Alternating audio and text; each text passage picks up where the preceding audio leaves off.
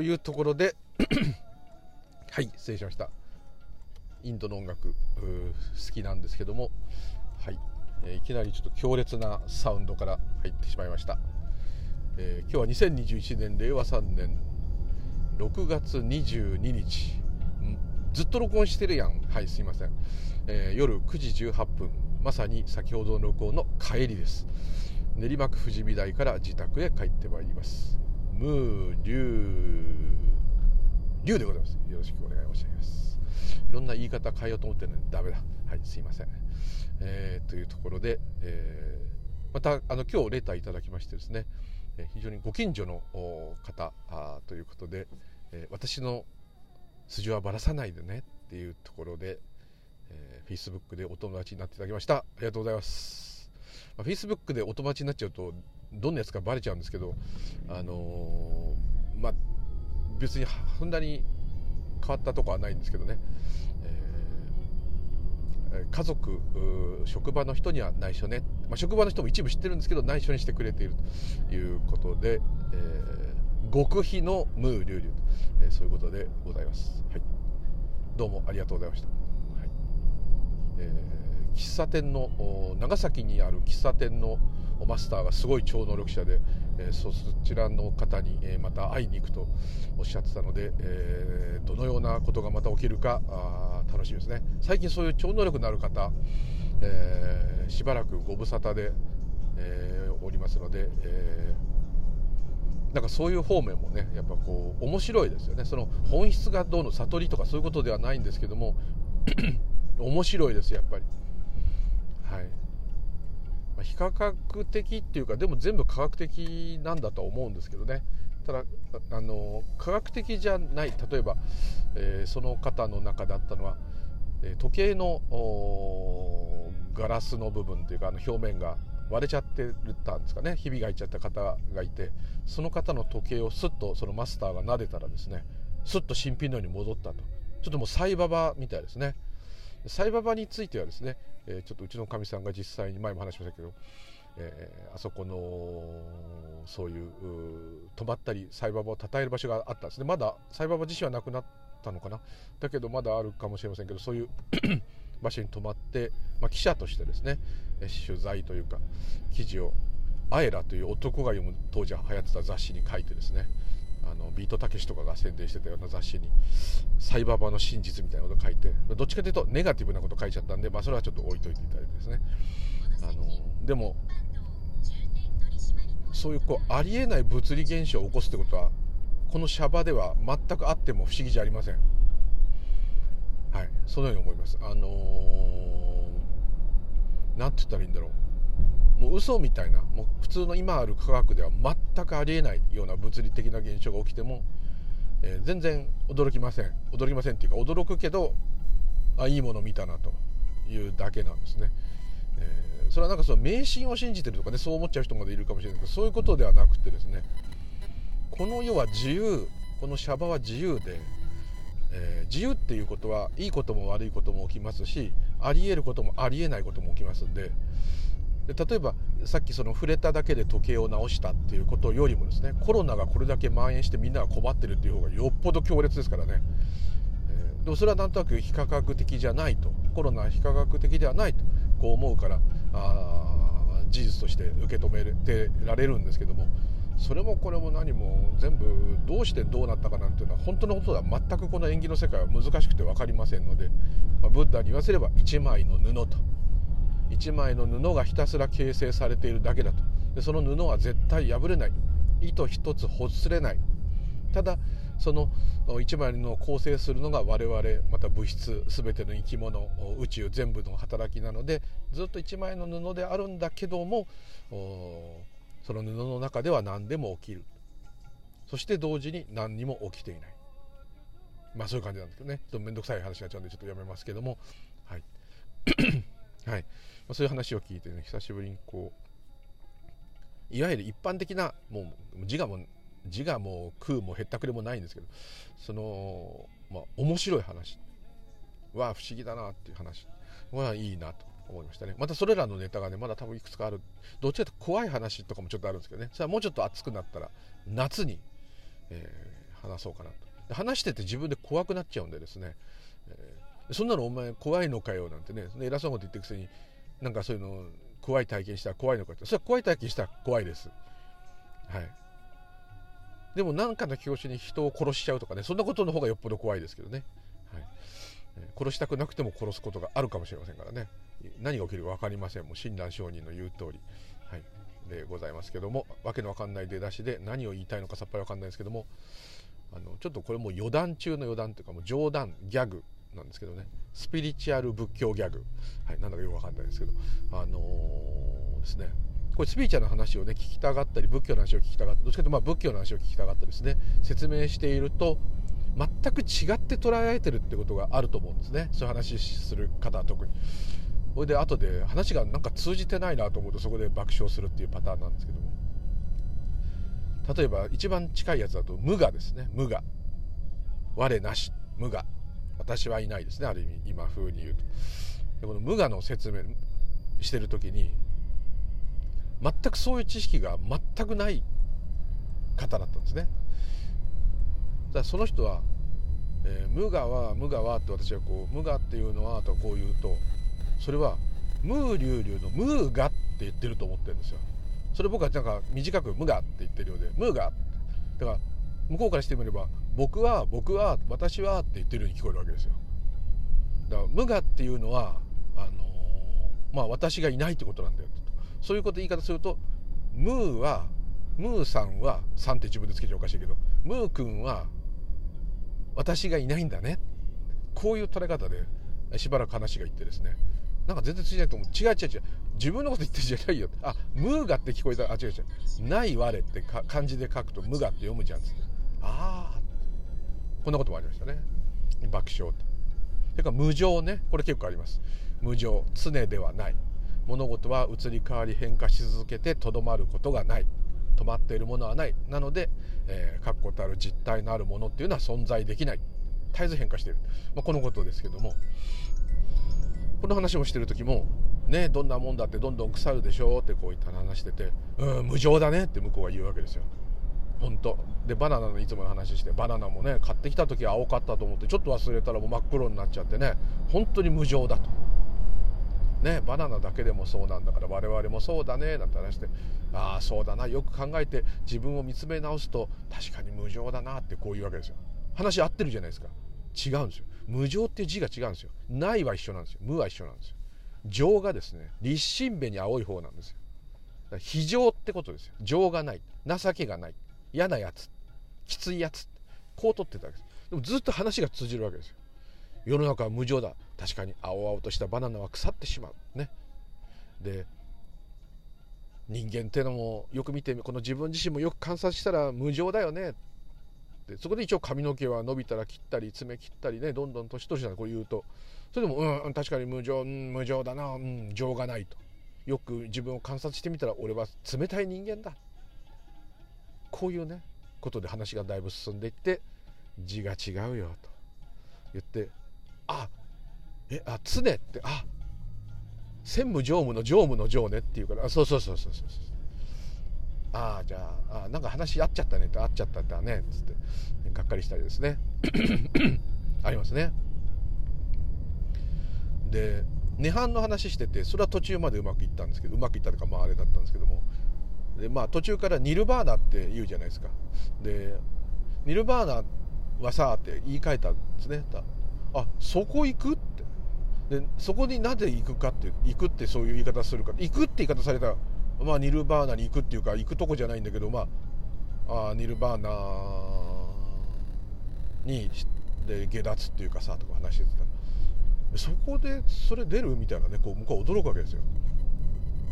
でちなみにその友達はもうここでね、えー、あのネイチャーギタリストの中村さんなんかすぐ分かっちゃうと思うんだけどロックバンドの名前だと思ってるわけですよ。でもロックバンドの話なんか一つもしてないですよ私は。なのにニルバーナっていうロックバンドに行く最終的にはニルバーナに行くっていうからなんかその人はまああんまりそういう仏教とかスピーチュアルね詳しくないから。ニルバーナっていうロックバンドの曲に最後はなんかこう行くって言ってそれにこううなるっていうかなんかそんなようなね話だった。それはだってロックバンドの話をしてんだったと思うけどなんでニルバーナって意味を知らないでニルバーナを聞いてんですねその人は。涅槃って意味だよっつって。マジそんな意味なの？っつって。そうだよ。ブッダの最終下脱のをバンド名にしてんだよっつって。ああそう。ねそういうこともありましたし、まあ、いくつかねこういうねあの笑っちゃうことはいっぱいあったんですね。あと「私はいない」っていういうのをよく YouTube とかであると。スピリチュアル流行った頃にこう流行った、まあ、今も流行ってるかもしれませんけどそういう話してきた時に、えー、その私はいないってどういうことっていうから、まあ、そういうのいろいろ説明してたんですね。そしたら、あのー、確かにいないっていうわけですよ。だからあで密かにこうなんか気にしないけど気づいてる人っているじゃないですか世の中に。だからあこいつ筋もんかなと思って、まあ、だいぶ後輩なんで。それで「何本当分かっちゃってんの?」って言ったら「分かっちゃってるっていうか当たり前じゃないですか」って言うから「え？何それ?」知らなかった。君がそんなすごいと知らなかった。すごいっていうかね。分かってると知らなかった私はいない。いないっていうかあのー、今私はここにいますよっていうからうんなんかそれもこう自我が今あるみたいにこう思うじゃないですか。だからうんつって普通にこう。でいないっつうのはただ単にある場所に今ここにいるから家にいないとかそういう意味ですよ。肉体がどこにあるかっていうことを言ってるわけですそういうこと何て言うんだろう。どう言ったらいいんだろう。分かっていただけると嬉しいんですけど。私はいなかった。例えば「あなんでお前ここにいたのか。駅にいると思ったよ。駅に行ったらお前いなかった。ね私はいない」はい。物理的に。はい。だってそんな話したってしょうがないじゃないですか。でしかもそいつはあの、YouTube とかいろんなそういうのでちょっとなんか見たのか分かんないけど私はいないって。ねこう。で今ここもその人入っちゃってるから安倍敏郎さんが誰かの見たのかもしれないけどこう混ざっちゃってて。で今ここに私はいるけど他にはいないすごいここから説明するのすごい難しいですよね。お聞きになっていらっしゃる方皆さん分かると思うんですけど。こっから今ここと私はいないを伝えるのは相当でもある意味こうビギナーズラックっていうか余計な概念が何もないんでその後詳しく説明したらそんな？そんなことあるはずないじゃんってなりましたからね。いるじゃんここにって。自分の体さしてましたから。でもそれすごい健全っていうか普通ですよね。私は言ってることがおかしいんですよね一般的にはだからすごく一般的な反応ということが後で分かって。あそんな不思議なこと言ってるんだと。要するにそのなんか見た人が私はいないって言ってたっていうか大和田奈穂さん。分かんない。誰か分かんないです。忘れちゃいましたけども。私はいないって確かにね自分で私はいないっていうのは確かにおかしいですよね。いるじゃんこう言いたいですよね。だからすごい正直。で今ここ本当の今ここには私はいないって言い方するじゃないですか。スピリチュアルだと。今ここっていうとこに行った時は私がいない。私がいない時が今ここであると。ね。これある意味普通で言ったら今ここに私がいるんですよね。普通で言えば自我で言えば。私がいるのが今ここですよね。こうなりますよね。普通で言えば。だそう取っちゃったんじゃないですかね。だから当たり前でしょって本人が言ったなんで当たり前の話をするんだと。違うんだと。で今ここっていうのは一体何かっていう説明するのにものすごく確かに時間かかったんですよ。えー、ね、でその人にあの余談ですけどね、まあ、人の悪口っていう悪口じゃない。今はねすごいよく分かって実はその人が興味あってですね。ずっとビパッサナーのあの実践的にやったり普段も意識してたせいで、えー、距離がないっていう感覚を一回体験してですね。前も言ったと思いますけど。それからすっかりちょっとそういう感覚が変わって確かその体験した時にこうなんか LINE が来て大変だ大変です大変ですとやったみたいな。あいいんですけどね。自転車こいでもどこにも行けなかったと。だいぶ乗ったのにどこにも行けてなかったと。その時はどうだったんだうんまあ無っていうかないですねっていうか、空っぽだったっていうか空っぽだったと。うん。それが分かってはってああれ？距離がないってなった時に何か理解があったって言ったうん本当はそうだと思ったっていうか。ああ。一別したなと。あのはい。起きましてですね。あのまあ良かったっていうでそれから彼はですねこう一言こう言ったんですね。お釈迦さんが言ってること本当ですね。なかなかやっぱそういうことなんですね。でその人は実はね仏教好きっていうかあの祈ったりね信仰したりお寺いろんなとこ、まあ、神社もそうですけどお参りするの好きだったんですね。ですのであのー、そういう信仰心っていうかそういうのはすごいある方で部屋に曼荼羅飾ったりしてたんですけどもなんかそういうことじゃないんですねと。仏教っていうの。はじゃあなんで一般的にそういう話しないんだろうっていうね典型的なあ少し分かった方の言い方になってましたね。もっと重要なことを伝えなきゃいけないんじゃないの？仏教っていうとなんかどっちどっちかというとどうしても欲を滅ぼせとか我慢する忍耐する人に優しくする。まあもちろんいいことですよ。人間としてはいいことですけども。あのー、あと何か祈れとかあと厳しい修行して耐えるとか、えー、なんかそういうこうどっちかというと我慢できどれだけ我慢できるかが偉い人宗教。まあ、こんなようなあとは亡くなった人を極楽に行かせるとか。なんかそんなような死んだ人をお祭りしたり拝んだりすると。なんかちょっとそういう、まあまあ、まあ、そういう世の中になっちゃってますけど、まあ、そこはちょっと若干悲しいとこですけども、あのー、そういうことだったんですね。それがちょっとその距離がないえー、ってなった時にやっぱり理解があるんですよね。いくつか。それ距離がないっていうだけじゃない理解があるんですよね。あのまあそういう体験した方は分かると思いますけど。こうさーっと何かがこう開けるっていうか目覚めるとまで言わなくてもああそういうことかこの感じですかね。それがあった人なんででもその人ですら最初はそのようなですね、えー、今ここと私はいないっていうのでね言ってることはめちゃくちゃだと。でもまあ説明していったらそういうことかと。でその多分 YouTube とか見まくってですね。ちょっとあんまり知識だらけになってた傾向あったんですけども、えー、その自転車での体験以来ですね。本当なんだと。じゃあもう宗教じゃないじゃない仏教はと。その人は言ってましたね。宗教としての形ばっかり強くなってると、まあ、いう説明はまあしましたけど。なるほど。般若心経ってすごいっすね。ねこうその後で分かるっていうね。もともと意味は分かってたんだけどやっぱりこうね体験してみないとそんなすごいこと言ってんの？みたいな。本当のことが書いてあるって言ってましたからね。すごくいいいい表現だなと思いましたね。そんなこともあってちょっと仏教あじゃないなんかスピリチュアルお笑い話からちょっとお笑えなくいい話いい話っていうのかな？分かんない。どうなのか。ね。で彼は今そのその体験がやっぱ僕もそうですけどそういうのがあるとそれに執着しちゃうんですね。でまたあれが起きないから今度起きたらもっとよくわかるはずなのにとかねこうなっちゃうんですね。それで今苦しんでるとこですね、はい、そうなりますね。面白い面白いって言っちゃ悪いんだけどでもまあいいいい趣味なんじゃないかって。はいそんなようなこともあったりですね。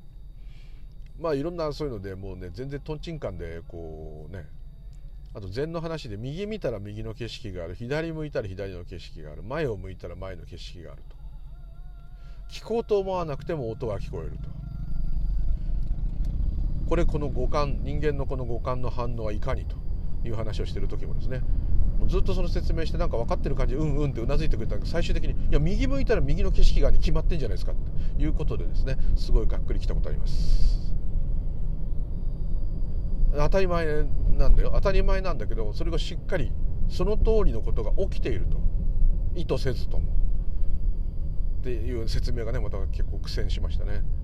私のちょっとね表現力の少なさゆえなんですけど。だからもう完全に当たり前だって思ってるわけですねこの認識っていうもの。でもそれを自分で起こしてるかっつったら起きてないですよね。右向いたら右の景色出てこいって言わなかったら出てこないですよね。自分でやってたら。右向いたら右の景色を見ようって自分で思わなかったら見えないはずですよね。見たら見えちゃいますよね。音なんてもう聞きたくないのにドカンっつったら「ワーオ!」って言っちゃいますよね。でそれは驚いただけだって普通こうなるんですけども違いますよね。驚くかどうかもだって自分でジャッジすればいいじゃないですか。できないですよ。この土管で俺は驚こう。ワオってこうなったらいいですけどそうならないですよね。間髪入れず全くそこでは無我です。あ無我じゃないですよ。あのないはあれですね、はい、すいません。余計なこと言いました、まあ、そういういろんなねこう笑ったり泣いたりみたいなのがあったりね、えー、いうこともありましたし。あとまあ前も録音したんですけど鬱っぽい友達がですね、えー、もうくよくよしてて。で瞑想しようぜっつって、まあ、瞑想したんですね。結構やったんですよね。長くやろうぜっつって頑張ろうぜっつって、えー、多分ね2時間ぐらいやったと思うんですね。ああの前週の人からしたら短いよって言うかもしれないですけど3日ぐらいやったのかと思ったって言われちゃうかもしれない。そんなね2時間ですね。でしかもその足は組んでなく背筋だけ伸ばして。それでも初めてやったらもうえらい疲れて背中が痛い背中が痛いって言ってましたけど。それやってで彼はタバコを吸うんで終わって一服してる時にですね彼が「おかしいですね」実際に起きてることとその後自分がそれを認識するまでに遅延があるって言ったんですよ。遅延って言ったらはい。遅れがある。ディレイがかかってるって感じインテリなんでいろんな言い方するんですけどディレイがかかってる。ギタリストだったら分かると思いますけど。エコーみたいな感じですね。ああああわあああってこれですね。だから実際何かが起きる。それがあこういうことが起きたっていうまでにタイムラグがある。それにその瞑想中に気づいた。あれ？思った。で彼はクリスチャンなんであんまりそういう仏教のあれは好きじゃないと思うんですけども。でもまああこういうことなのかと。でそれも科学的に考えてもね確かに実際に自分がキャッチしてそれを理解するまでタイムラグがありますから。でもまあそれでもですね非常にそのある意味今にいたからこそその差時間差がはっきりしてる。っていうことはもうこう起きる前にどうこうっていう反応はできないんだねっていうから。まあでも反応が起きてたら起きてただからそこは何とも言えないですけど。だって起きてからしか反応が起きなかったらあの歩いてたらぶつかりますよってこの間昨日さっき話したみたいな。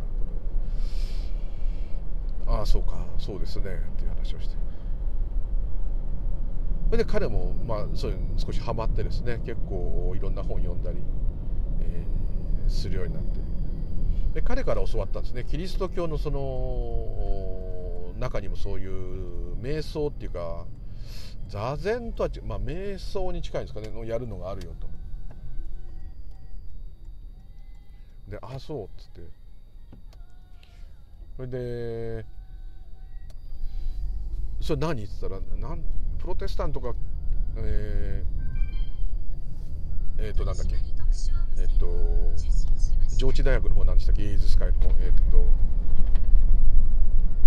あれこんなことしてた。やべ年取ったなやっぱり。あそれは考えですね。あすいません。余計なこと言いました、はい、カソリックと。まあどっちか忘れましたけども木葬派？黙想する黙って思う黙想派っていうのがあってですねそれはもうひたすらその教会でなんかこう静かにただただ、まあ、神と三位一体同一化するという修行ばかりある特にあれは女性シスターの方なんですかね。あのー、尼さんの方だよって言ってましたけど木葬派ってあってでその中で何人かですねやっぱそういう何か分かっちゃう方がいてですね、えー、神しかいないと、まあ、ある意味その言い方としてはまあ一元の教えちょっとヒンズー教に近いかもしれませんけども。でもまあ二元っていうよりはまああのー、まあ、ただ神の活動があるだけであると。いうところに行ってるんであればまあまあそうですね。ワンネスよりももうちょっとあれですね、うん、そういうのがあるご存知かっていうからそれすごい上品なねインテリな方なんであのいやあ知らないですねって話をしてですね。確かにそのキリスト教のその自分がねキリスト教じゃないせいもありますけどそのじゃないとかそういう別にもう宗教はどれでもいいんですけどもそのなんていうかああ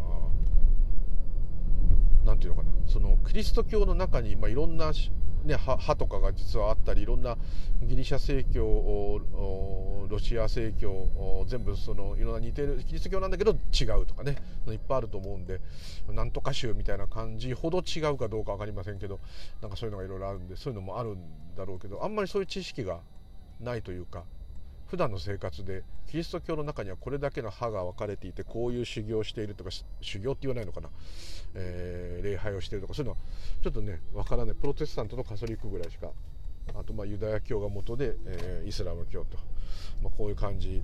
すですねイスラム教もいろいろ原理主義のものとかいろいろあるのは分かるんですけどもあの詳しくねどういう内容でどう違っててどういう教理をどのようなしてどういう作法を修道女の方または神父さん牧師さんがやってるかっていうのはちょっとね分かんないですね。ですね。まあ一回なんか調べれば分かる今ならネットがあるから分かると思うんですけど、まあ、そういう木葬派っていうのがあってですね。非常にこれは禅と似ているよっていうことを言われてですね。あなるほどねと。はい。あちなみに私はあの一番やってるのはあの真言な真言宗なんですけどもですけどもなんか禅の話ばっかしてるんでねこの間もあの禅宗は何宗ですかって聞かれてですねいや禅宗ではないですと。でもまあもうなのはもうあれですね。ただまああの体験からもうすっかり禅の人たちのまあ、歴歴代の人もそうですし今いらっしゃる方もやっぱ多い多いというかまあこういうことに近い話をする方が多いですね。ただまあ真言でもですね禅の人に真言宗のお坊さんが教えるって非常に珍しいんですけども曹洞宗のお坊様たちにですね、えー、真言宗のお坊さんがですね、えー、従前戒律を教えるっていうのを NHK で特集でやっててへえとちょっと思ったんですけどその従前戒律を教えてるお坊さん前も話したと思うんですけど完全にですねワンネスの話してました。図図で説明してました。で NHK のスタッフの方にこのような図を作っていただきましたとか言って。全体があってここに私があってこの私っていうのは概念でみたいなこう完全ですね。でそれはこう、まあ、修行してると分かりますっていうから。でその人はひたすら信号を唱えて、まあ、そういう状態になったと。なったっていうかあなる私がいなかったってことですね。全てしかなかったと。言ってましたからもう同じことですね。それを禅のお坊さんに説明したら禅の方がどっちかというとそっちがメインなんで。まあ、検証なんていう言葉もよくね見る佐賀と書きますけど、えー、ありますんでですね、えー、こうだかちょっと変で、まあ、従前の戒律の話ですねあの殺すな盗むなとかねみだらな性欲を持つなとか、まあ、そういうよくある戒律の話ですけど、まあ、前も言いましたけどその宮沢賢治さんがその従前戒律についてはどんな僧侶よりもすごくよく分かってんじゃないかっていうぐらい宮沢賢治さんはよくそこを分かっていますね。宮沢賢治さんはもう前も言いましたけど完全に分かってたはずですで分かってる方の文章なんで響く人には響くそのなぜ響くか分からなくても彼の話が童話がすごく「銀河鉄道の夜」でも何でもこう面白い不思議な話だっていうだけじゃなくて何かこうふるさとの話をしてるようなですね本質の話をしてるっていうのはどっかで響くんですよ絶対。だってそうそうですから全ての人全ての生き物。そこに響く言葉をしゃべ童話とか詩にしたりで自分の煩悩についてもはっきりと明確に自覚して説明していますよね。春と修羅なんて完全にそうですね。ですからちょっと宮崎さんの話になちょっと興奮しちゃうんですけどあの人は本当に宝のような人ですね。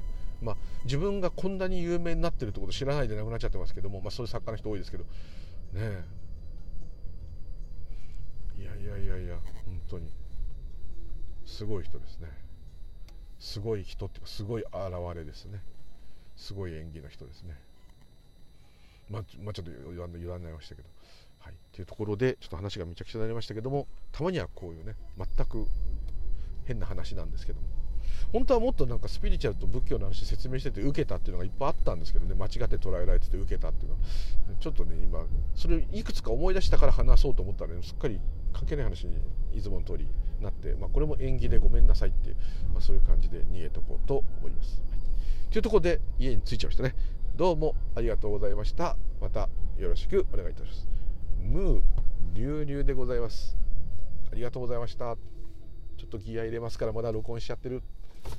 バックオーライ歩行者確認 OK バックバック。あぶつかりそう。嘘大丈夫。はい、はい、自転車の人ごめんなさい。ありがとうございます。はい。はいというこでどうもありがとうございました。失礼いたします。おやすみなさい。